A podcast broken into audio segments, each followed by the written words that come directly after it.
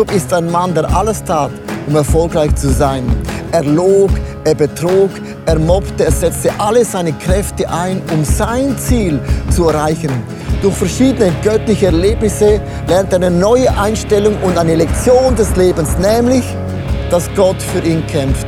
Es ist Gott, der ihm Talente anvertraut hat. Es ist Gott, der Türen öffnet. Es ist Gott, der mit seinem Leben Geschichte schreiben wird und möchte. Darum ist Jakob so ein super Beispiel für dein und auch mein Leben.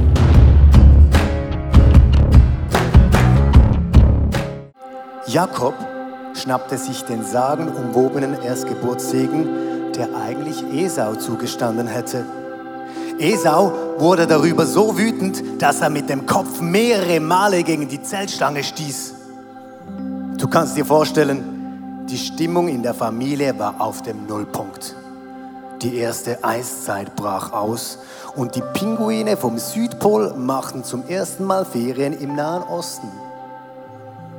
Folgender Vers macht diese unglaubliche Geschichte noch viel unglaublicher. Jakob habe ich geliebt, aber Esau habe ich gehasst. Römer 9:13. Was für eine harte Beschreibung. Warum hasst Gott Esau? Strange. Very strange. Gut. Esau war verfressen, unvorsichtig und nicht sehr visionär. Aber er war nicht derjenige, der das Erbrecht ertrickste. Jakob hingegen war der Lügner und Betrüger, der Lümmel aus der ersten Reihe, der Schlawiner mit den größten Schlitzen in den Ohren. Also ich würde, lieber mit Esau ein Feierabendbier kippen, als mit dem Muttersöhnchen Jakob verkleiden spielen. Nackte Tatsache ist, Gott liebte einen Lügner, der sich nach dem Segen Gottes sehnte und ihn in diesem Fall ergaunete mehr als einen, der sein Erstgeburtsrecht, den Segen Gottes, gegen ein armseliges Linsensüppchen eintauschte.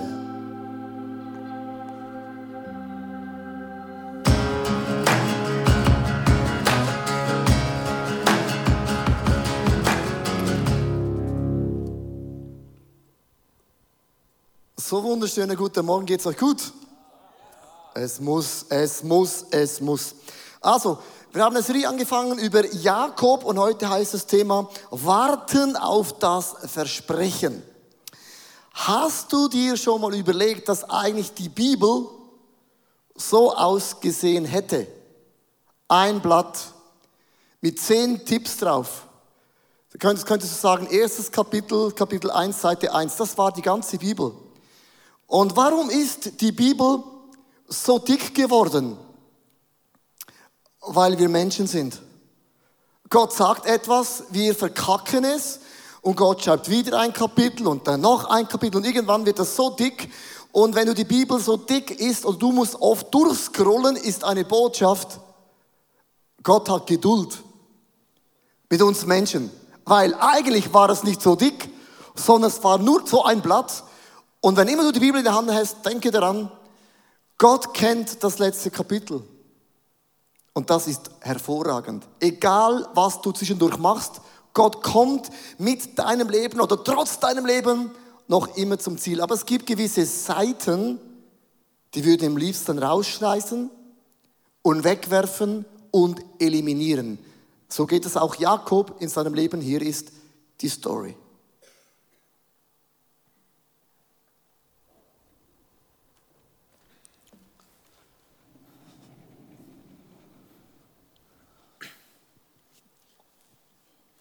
Und so stibitzte Jakob den väterlichen Segen und das ganze Erbe. Fertig. Geile Geschichte. Jetzt kannst du wieder. Aber nicht wieder so schlecht.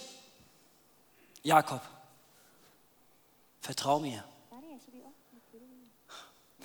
Schau mal, ich zeig dir mal was. Das hier ist das Inhaltsverzeichnis. Und schau mal, am Schluss wird alles gut. Es gibt ein richtiges Happy End für dich und deine ganze Familie. Happy End? Schön. Das mag ich. Schreib mal weiter. Gerne. Wir waren stehen geblieben. Hier war das. hm? Okay.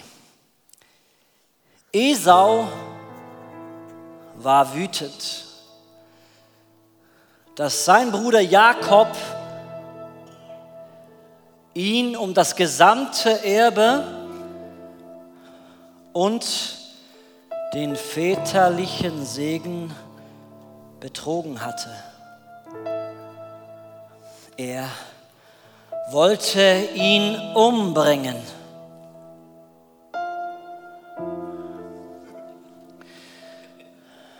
So musste Jakob ganz alleine in die Wüste fliehen. Ich muss was? Fliehen in die Wüste alleine? Du hast sie wohl nicht alle. In der Wüste schlief Jakob auf einem Stein. Ich sagte nichts mehr Schlechtes. Ich will wenigstens ein Kissen.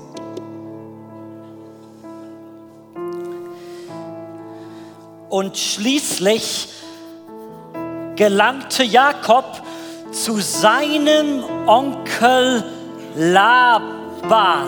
Können wir nicht weiterblättern oder so?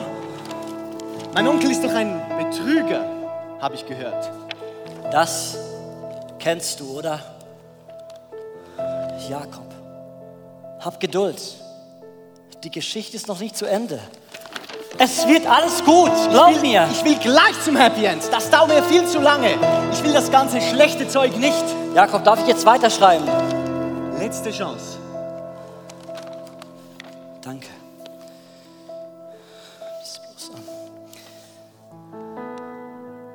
Jakob arbeitete dort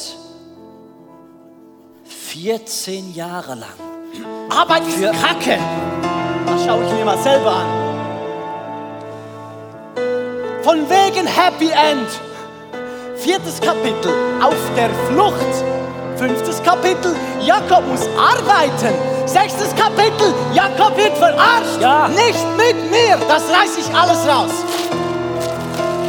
Jakob, Happy End. Jakob, Jakob!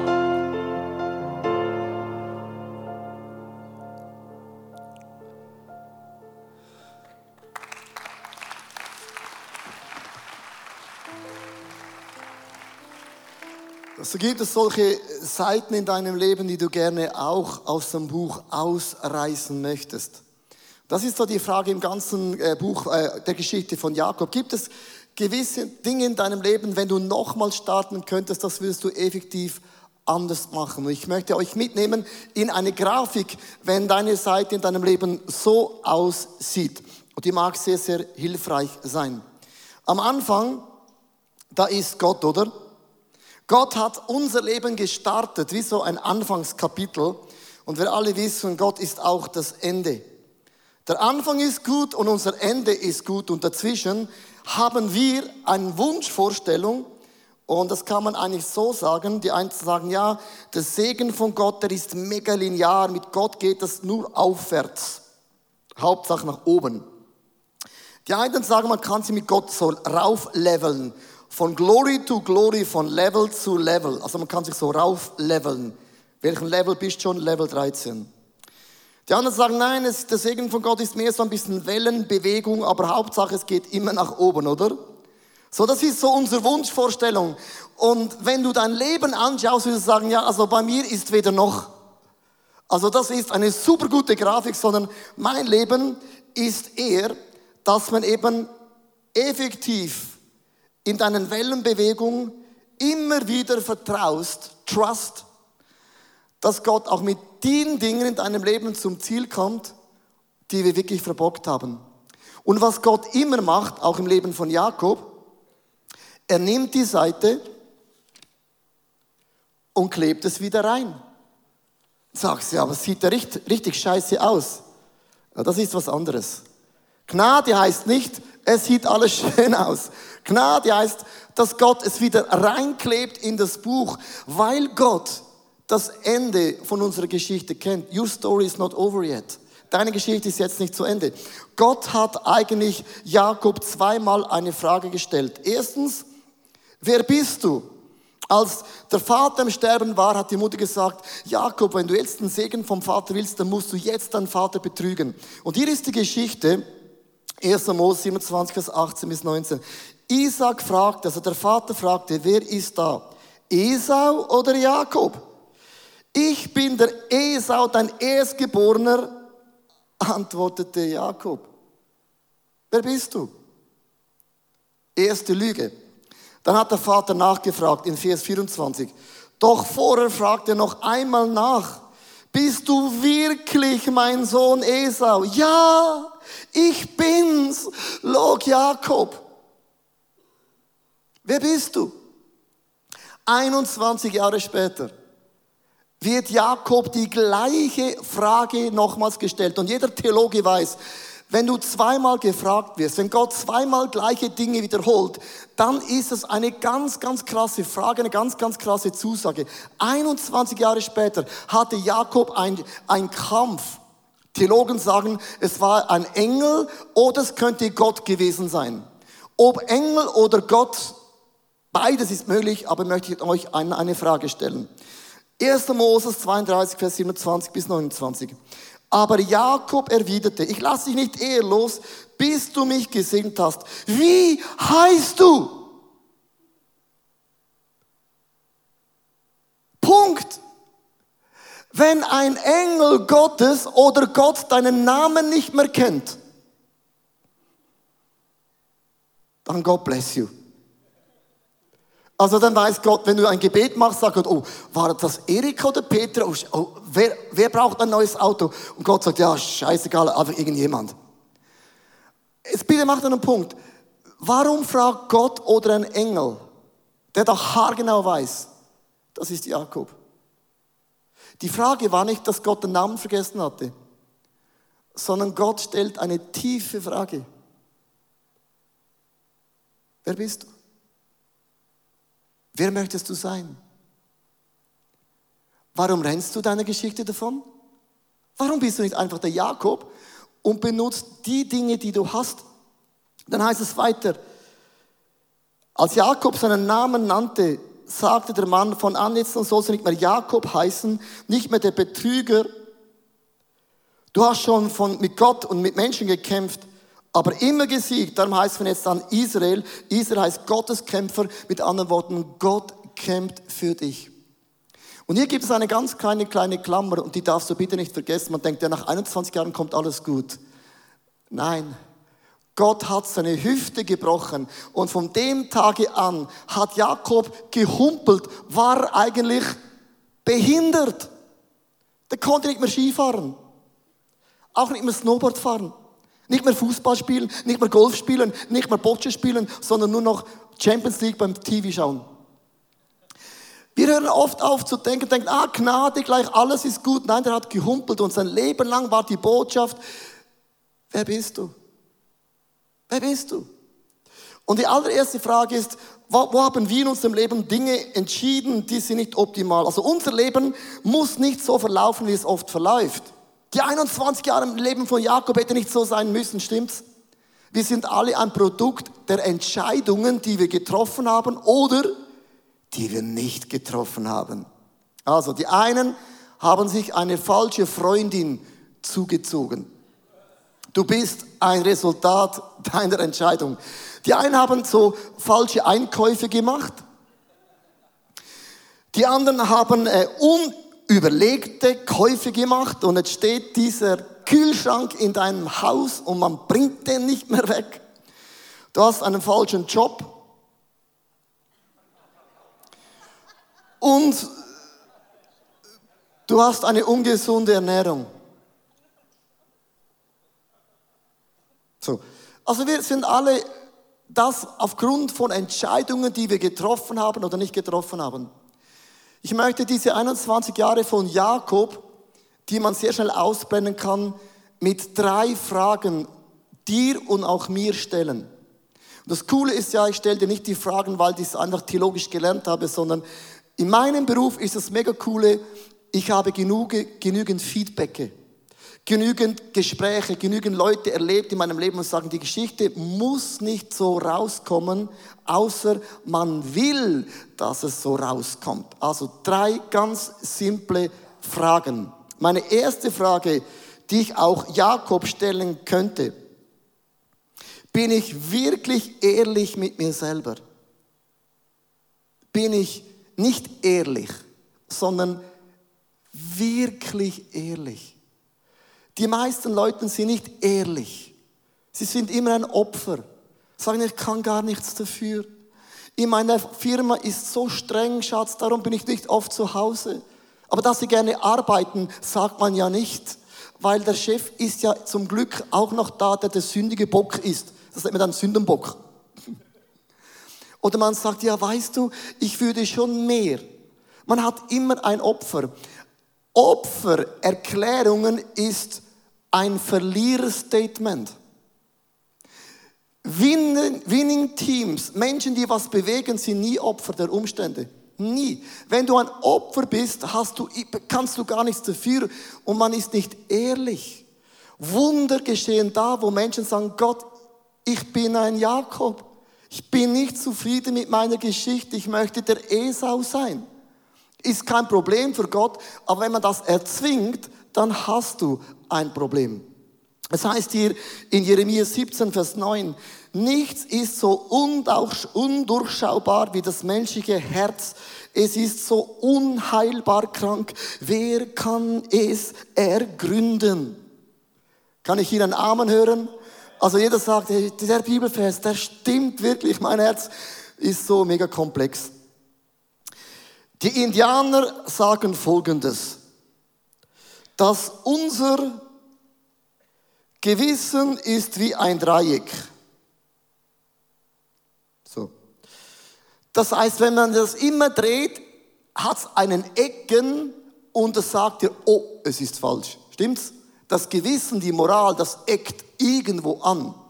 Und die Indianer sagen, wenn man dieses Dreieck so lange dreht, gibt es irgendwann einen Kreis und dann spürt man es nicht mehr.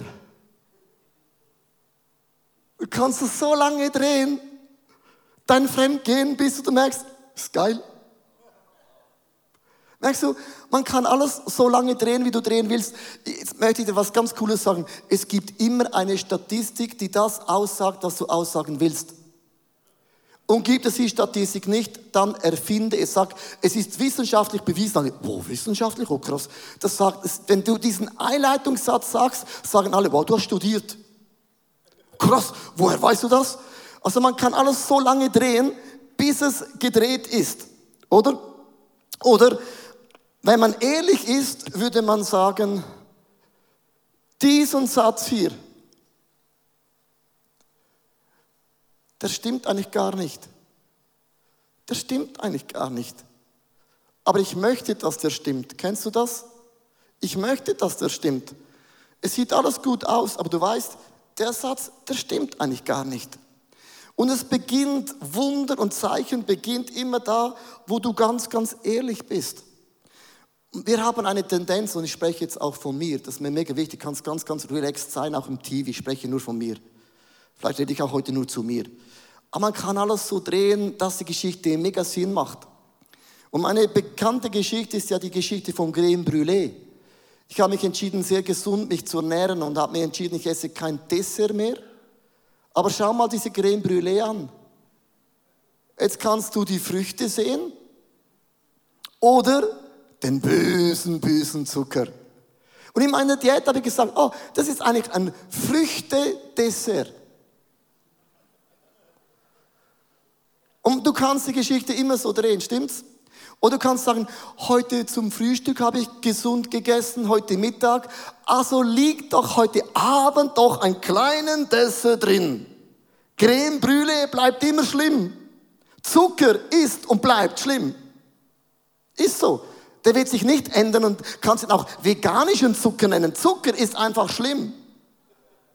Oder Leute sagen, morgen beginne ich dann meine Diät. Was hat morgen zu tun mit heute? Das berechtigt diese Greenbrille gar nicht. Wir haben so klassische Sätze. Ja, ich musste Bier trinken, weil ich war so wütend von meinem Chef. Logisch, der Chef ist nicht, du, hast, du bist ein Opfer. Wir haben so ganz, ganz, ganz coole Sätze entwickelt, wie wir uns selber äh, tricksen können. Und hier ist einer meiner Lieblingswitze. Du kannst alles drehen. Und zwar ein Mann wurde sehr, sehr reich. Da hat ein Freund gesagt, wie bist du reich geworden? Nur mit Brieftauben. Sagt du, mit Brieftauben kann man Multimillionär werden? Sagt er, ja. Wie viele Tauben hast du dann verkauft? Sagt er, eine. Und sie ist immer wieder zu mir zurückgeflogen. Du kannst alles drehen, wie du drehen möchtest. Und darum ist meine erste Frage, bin ich wirklich, wirklich ehrlich zu mir selber? 2. Timotheus 1, Vers 7. Denn Gott hat uns keinen Geist der Furcht gegeben, sondern sein Geist erfüllt uns mit Kraft, mit Liebe und mit Besonnenheit. Lass den Heiligen Geist ganz, ganz ehrlich in dir werden, weil er wird dir Dinge aufzeigen, sagt, weißt du was? Sei ehrlich. Nur da, wo Menschen ehrlich sind, geschehen Zeichen und Wunder in einer ganz großen Art und Weise. Man muss zu dem auch stehen. Ein, ein guter Freund von mir, oder ein, Menschen, den ich kenne, ist ein sehr guter Freund von mir. Sehr guter Freund von mir.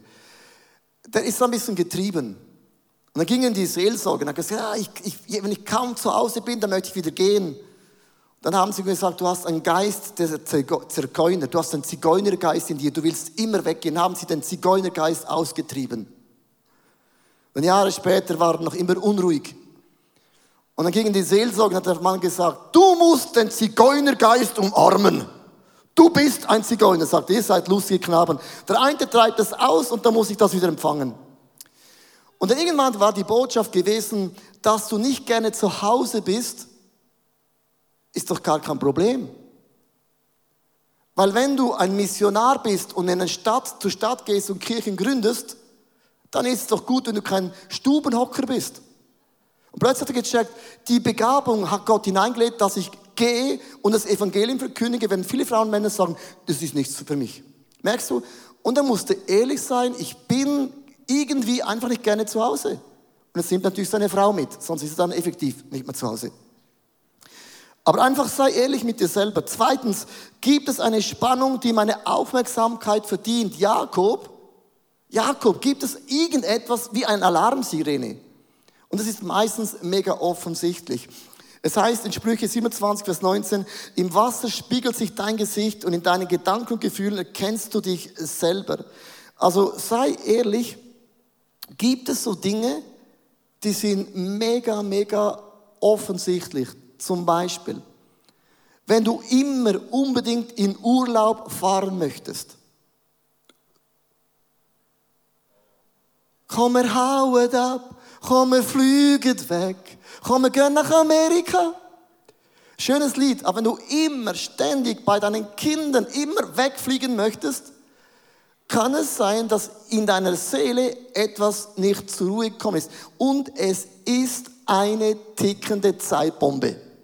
Das musst du wissen. Irgendwann, wenn man das verdrängt, dann macht es einen riesen Klapp. Du siehst immer Schnäppchen.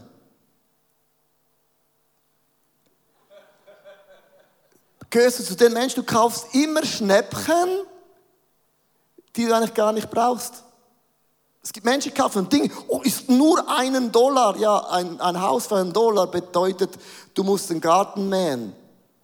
Das ist mehr Arbeit. Verstehst du? Schnäppchen heißt nicht gleich billiger, sondern mehr Aufwand. Das muss ich schon in meiner Familie auch schon. Das nächste. Du gehst immer über dein Budget. Kennst du das? Es ist, nur ganz leicht über dem Budget. Ah, das bringen wir schon noch rein. Aber es ist wie ein Grundprinzip. Nach zehn Jahren ist es noch immer dein Stil. Bist immer leicht in Schulden. Denkst immer, Gott, wieso komme ich nicht raus? Es ist nur, es ist nur ein bisschen, aber nur ein bisschen ist eben schon genug. Das ist auch etwas. Sei zufrieden mit dem, was du hast. Oder zum Beispiel dein Aussehen. ist einfach zu aufwendig.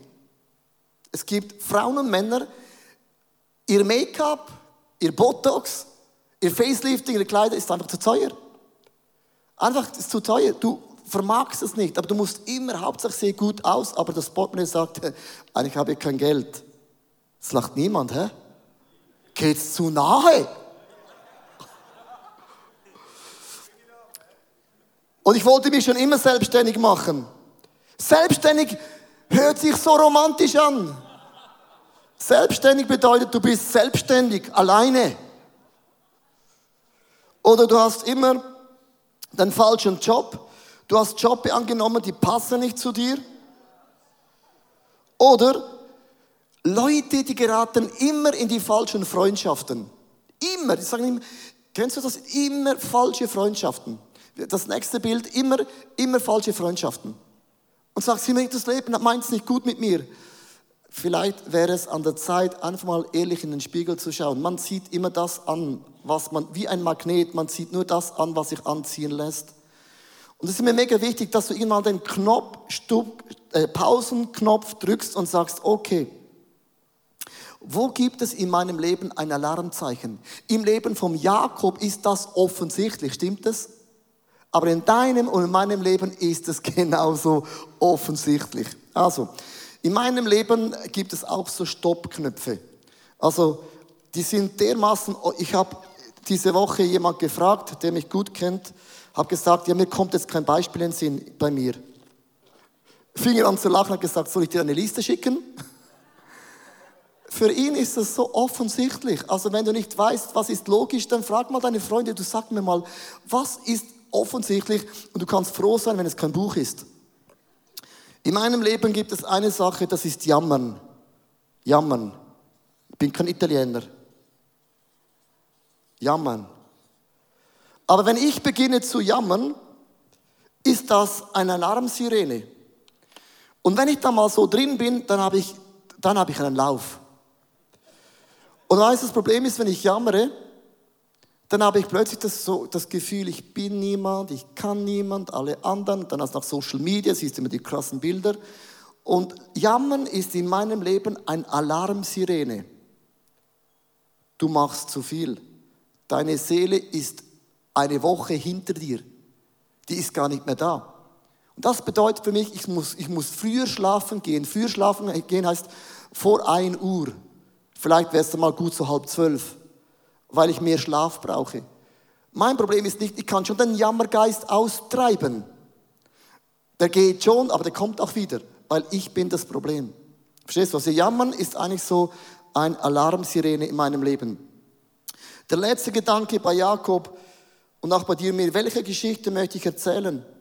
Also was soll am Ende von meinem Buch drinstehen? Weil das Ende der Bibel ist definiert. Gott kennt das Ende. Gott weiß, wie das Ende ist. Warum ist das Ende so wichtig? Es heißt in Apostelgeschichte 13, Vers 36, David starb, nachdem er den Menschen seiner Zeit nach Gottes Willen gedient hatte. Man muss das Leben, und das sagen viele Coaches, man muss das Leben vom Ende her definieren. Weil das, was du anschaust, da, wo du hingehen möchtest und das immer anschaust, da gehst du auch hin. Wenn du nicht dein Leben definierst, was für ein Wort hättest du gerne, das Gott dir im Himmel sagt, dann wird die Lust immer in deinem Herzen anklopfen und die Lust weiß ganz genau, wo ist dein Schwachpunkt.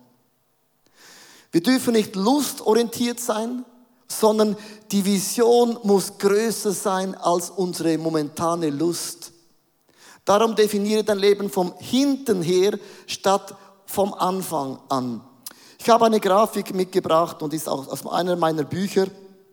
Und das sind so vier Fragen. Erstens, wie sehe ich mich selbst? Also wie sehe ich mich? Wenn Leute sagen, wie siehst du dich? Ich sage, oh, ich bin sportlich, ich bin ein super Ehemann und dann zählt man alles auf was man gerne sein möchte. Äh. Wie möchte ich von meinen Freunden gesehen werden? Und das ist meistens das, was uns am meisten antreibt. Wir machen viele Dinge, um gut dazustehen, die eigentlich gar nichts bringen. Nur ein bisschen ein gutes momentanes Gefühl. Und dann ist die dritte Frage, wie sehen mich meine Freunde wirklich? Frag deine Freunde, du, wie siehst du mich wirklich? Ganz ehrlich. Und jetzt kommt die wichtigste Frage, und das sagt auch aus, wer du wirklich bist. Wie handle ich wirklich? So wie du handelst, das bist du.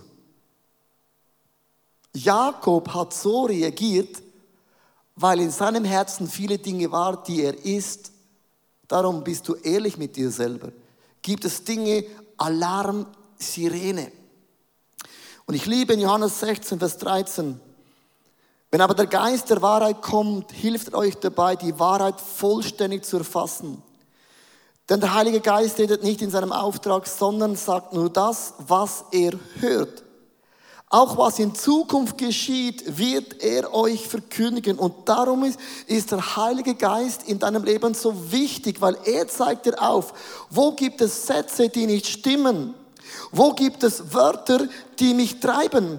Wo gibt es Knicke drin, die nicht so sein sollten? Wo möchte ich am liebsten eine Seite rausschränzen? Und der Heilige Geist legt den Finger immer wieder an unser Leben. Was würde geschehen, wenn du sagst, Heiliger Geist, hier bin ich? Coach mich. Leit mich. Führ mich. Das, was du heute in deinem Leben erlebst, liebe Freunde, hat nicht mit den Umständen oft so zu tun, sondern wir haben uns entschieden und unser Leben ist so rausgekommen. Wenn Menschen mich fragen, und ich möchte mit dem bewusst ein bisschen ändern, warum, nimm eines, ein Beispiel, warum spende ich mehr als 10% in das ICF Zürich? steckt dahinter immer eine theologische Frage. Und dann sagen Leute, ja, 10% ist Altes Testament. Das Problem ist, ich habe Theologie studiert, im Gegensatz zu dir. Ich muss nicht mit Dingen argumentieren, die ich schon weiß. Sage immer, lass uns mal die Bibel auf die Seite lassen. Einfach mal völlig normal denken. Was für ein Mensch möchtest du bekannt sein? Ein Mensch sagt, alles gehört mir. Ich sage nein, in meinem Kapitel am ganz am Ende steht geschrieben, Leo war großzügig. Ich spende nicht, weil ich muss, sondern es ist meine Visitenkarte. Ich bin großzügig ich bin ein Geber. Nicht, weil Gott sagt, ich muss den Zehnten geben. Ich muss ist in sich schon ein blödes Wort. Du musst gar nichts außer Steuern zahlen und sterben. Sondern ich will. Ich will am Ende in meinem Leben sagen können, und Gott möge mir dabei helfen. Leo hatte eine Frau. Und die Frau, die strahlt noch immer. Und die Kinder sagen, ich kenne gar nichts anderes. Wenn ich das sage, verurteile ich nicht eine Person, die es anders gemacht hat. Aber nur weil du das so gemacht hast, muss ich nicht dich als Vorbild nehmen. Sondern ich, ich möchte und ich habe mein letztes Kapitel definiert. Wie möchte ich diesen Lauf vollenden? Es gibt Dinge, das geschieht nicht per Zufall. Ich möchte on fire sein für diesen Gott im Himmel. Meine Familie, auch im Urlaub, wir gehen jeden Sonntag in die Church. Immer. Nicht, weil ich muss, weil ich der Pastor bin. Das habe ich schon immer gemacht und werde ich immer machen, weil im Haus von Gott zu sein, gibt mir mehr Energie als eine Wanderung. Wie kann ich meinen Kindern sagen, Church und Gott ist wichtig und alle drei Wochen gehe ich mal in die Church? Du bist oft ein Widerspruch in sich, was du willst und wie du lebst. Ich sage es nicht anklagen, ich sage mit dem nicht, dass ich besser bin, aber es ist nicht, weil ich muss, sondern weil ich will, weil ich zu Gott habe gesagt, mein letztes Kapitel habe ich definiert, wo ich gerne hingehen möchte mit der Gnade von Gott, verstehst du? Darum, liebe Frauen und Männer, wenn es eines dieser Predigten ist, wo ich dich challengen möchte, mich selber auch, sei bitte ehrlich mit dir selber. Wirklich. Wirklich. Gibt es Dinge, ein Alarmsirene. Fahr nicht drüber. Orange bedeutet, der Blitzer ist in Zürich installiert. Jeder Zürcher weiß, was ich meine. Ich ende mit diesem letzten Bibeltext. 1. Mose 28, Vers 13 bis 15. Und das sagt Gott, jetzt Achtung, das sagt Gott zu Jakob. Und der gleiche Satz wie bei Abraham. Ich bin der Herr, der Gott Abrahams und Isaac. Das Land, auf dem du liegst, werde ich dir und deinen Nachkommen geben. Sie werden unzählbar sein wie der Staub auf der Erde, sich in diesem Land ausbreiten und alle Gebiete bevölkern. Und durch dich und deine Nachkommen sollen alle Völker der Erde den Segen teilhaben. Du wirst sehen, ich stehe dir bei. Ich behüte dich, wo auch du hingehst, und ich bringe dich wieder heil in dieses Land zurück. Niemals, niemals, niemals, und hier ist ein Versprechen in deinem Leben, niemals.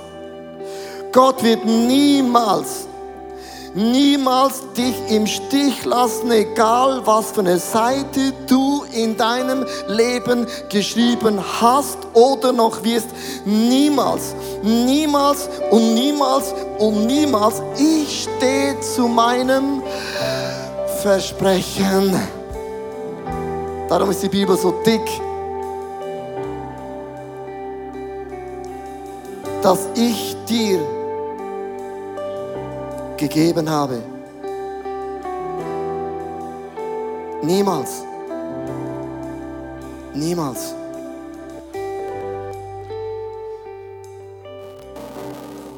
Gnade von Gott bedeutet, dass Gott niemals, niemals mit deinem Leben nicht zum Ziel kommt. Die Frage ist nur wie. Die einen werden errettet, wie durchs Feuer durch, ein bisschen extrem angebrannt. Aber hast es irgendwie noch geschafft? Also, oh, du stinkst ein bisschen, ja. Haare, alles weg, aber ich hab's noch geschafft. Das sagt die Bibel.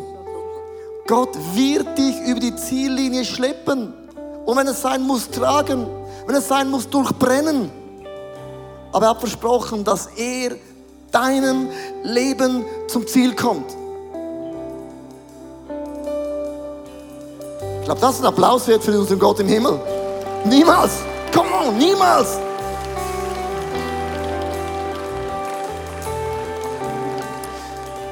Ich werde beten und du merkst, wenn es um dieses Thema geht, liebe Freunde, da werde ich wütend. Da werde ich so wütend, weil die Geschichte der Menschheit ist immer der gleiche Scheiß. Ich bin seit 21 Jahren Pastor, immer das Gleiche.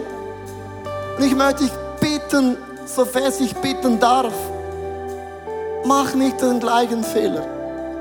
Logisch schreibt Gott auf krummen Zeilen gerade. Das kann Gott, macht er, ist der Weltmeister. Aber es bedeutet nicht easy peasy, sondern wer bist du wirklich? Mein neuestes Buch befasst sich mit Jakobs Geschichte. Jakob ist ein Mann, der alles tat, um erfolgreich zu sein. Er log, er betrog, er mobbte, er setzte alle seine Kräfte ein, um sein Ziel zu erreichen. Durch verschiedene göttliche Erlebnisse lernt er eine neue Einstellung und eine Lektion des Lebens, nämlich, dass Gott für ihn kämpft. Und im neuen Buch werden wir anschauen, wie trotz unseren Imperfektionen mit Gottes Hilfe unser Ziel erreichen werden. Darum ist Jakob so ein super Beispiel für dein und auch mein Leben.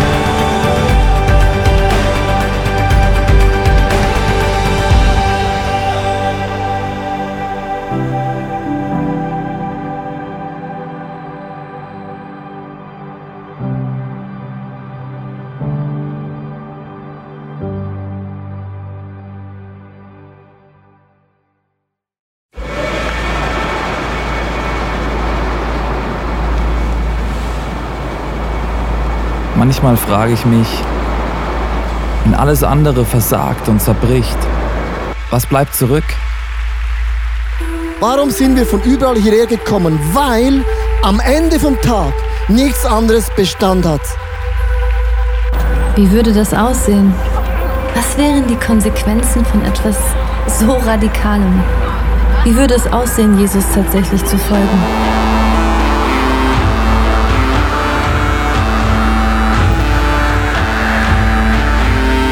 Freundschaften können zerbrechen, Karriere vergehen und am Ende wird Reichtum wertlos.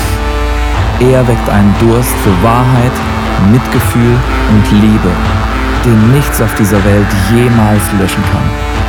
Worauf können wir also wirklich unser Leben, unsere Hoffnung bauen? Es gibt nur die einzige Sache. Wenn alles gesagt und getan ist, er allein ist unser Fels, unsere Mitte und unser Fundament.